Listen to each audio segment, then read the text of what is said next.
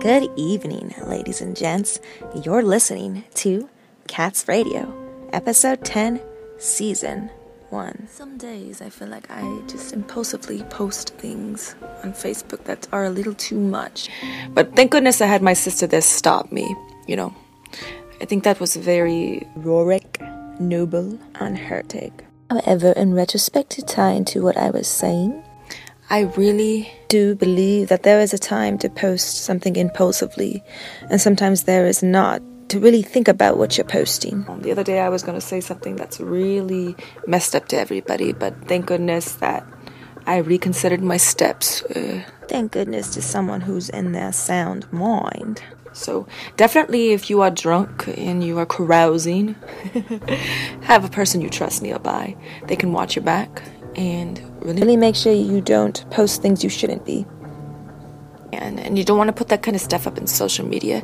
I mean, if you're selling things, whether you're a seller, a business owner, a corporation, public figure, a celebrity, a singer, a rock star, whatever you call yourself, definitely reevaluate what type of things and ideas and stuff and thoughts that being said outside in the public and make sure you just really clean it up and and and put the best representation of yourself out there rather than representing yourself in a negative light whereas you reap a negatively impactful situation. Just a downward spiral and a slippery slope to hell. So I've been down that road one too many times, I tell you, and it's not a fun road to be while I'm wallowing in the despicable mud of my consequential actions, worries, and distress and sorrows. That's when it hits me. Do I want to be a pig in the mud? I think not. So I tell you what, I know I'm putting on accent right now, but I'm testing out my British accent, trying to make it a little more pleasing. Yeah, auditorially, that is.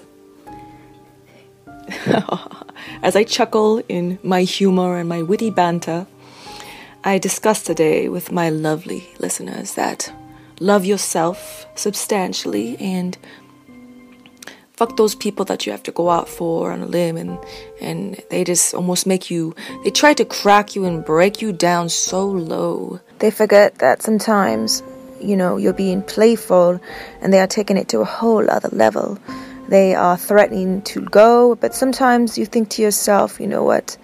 At this point, I don't really care who I lose. I got shit to do. And I've gotten into many altercations and arguments with friends I've been eight, ten years with, and after all these years, they still don't understand my playfulness, and it's completely frustrating. That's okay. I got nothing to prove.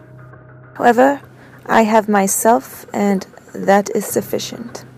I feel that if you could love yourself, it's to sit comfortably in your energy and presence and feel completion, feel equilibrium, and feel satisfactory contentment. I feel like you can also look in the mirror too and accept everything about you, all your insecurities. And if you're alone, you just don't care. You feel like you're exactly where you need to be. So, definitely start practicing that to love yourself because when you love yourself, you can love others. And tell me, who doesn't want that? Huh? So love today for tomorrow's not promised. Now, you enjoy my episode.